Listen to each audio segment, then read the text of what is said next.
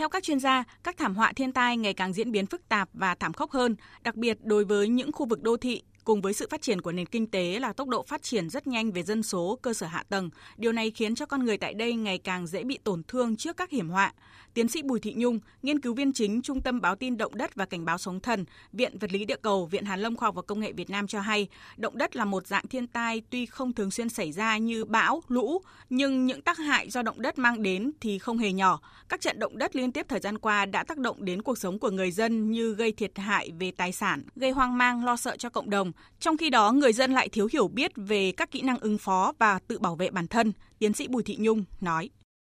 Việc trang bị kiến thức về động đất cho người dân ấy, thì trên thế giới người ta đã làm rất là tốt.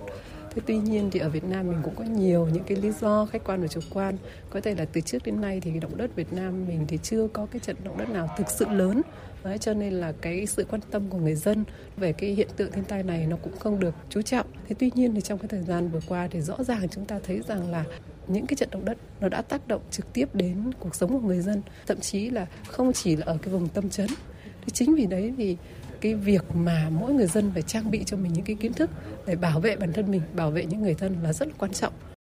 Tại Việt Nam, theo ghi nhận của các chuyên gia, mặc dù không nằm trên vành đai lửa của các chấn tâm động đất mạnh trên thế giới, nhưng Việt Nam vẫn có mối hiểm họa động đất khá cao. Những trận động đất mạnh đã được ghi nhận như trận động đất ở Điện Biên năm 1935 có độ lớn 6,7 hay trận động đất ở Tuần Giáo năm 1983 có độ lớn 6,8. Khu vực Tây Bắc, vùng được đánh giá có mức độ hoạt động động đất mạnh nhất ở nước ta. Chỉ tính riêng các trận động đất có độ lớn trên 4, hệ thống mạng trạm địa chấn quốc gia đã ghi nhận ở đây hơn 300 trận động đất. Các chuyên gia cũng nhấn mạnh, hiện có tổng cộng 46 hệ thống đới đứt gãy sinh chấn chính trên lãnh thổ, thêm lục địa và biển Đông Việt Nam, là nguồn nguy cơ tiềm ẩn hiểm họa động đất có thể xảy ra bất cứ khi nào. Bên cạnh đó, hoạt động của hệ thống các đập thủy điện khắp lãnh thổ cũng có thể trở thành nguồn gây động đất kích thích. Do đó, cần trang bị kiến thức về động đất và chuẩn bị sẵn sàng các kỹ năng ứng phó cho người dân và cộng đồng để đảm bảo an toàn với động đất tại Việt Nam. Tiến sĩ Nguyễn Xuân Anh, Viện trưởng Viện Vật lý Địa cầu nhấn mạnh.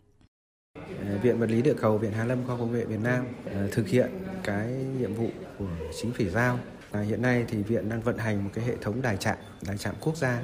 về địa chấn, tức là quan trắc động đất. Thì trên cơ sở cái mạng trạm đấy là phân bổ trên toàn quốc hơn 30 trạm đấy, cộng với những cái trạm ở địa phương nữa thì có khả năng dự báo theo quy chế của chính phủ, tức là những cái trận mà có độ lớn trên 3,5 ấy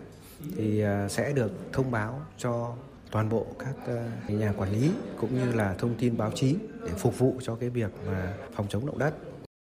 Cho đến nay trên thế giới chưa có nước nào có thể dự báo được chính xác khi nào động đất xảy ra. Viện Vật lý Địa cầu, Viện Hàn Lâm Khoa học và Công nghệ Việt Nam, đơn vị duy nhất ở Việt Nam được chính phủ giao nhiệm vụ báo tin động đất và cảnh báo sóng thần. Hiện viện đã lắp đặt và vận hành hệ thống trạm địa chấn quốc gia với tổng số 31 trạm được đặt trải dài khắp lãnh thổ và hải đảo của Việt Nam đã đảm bảo phát hiện, xử lý và báo tin động đất, cảnh báo sóng thần trên lãnh thổ lãnh hải Việt Nam và những vùng có nguy cơ gây ảnh hưởng tới Việt Nam một cách kịp thời.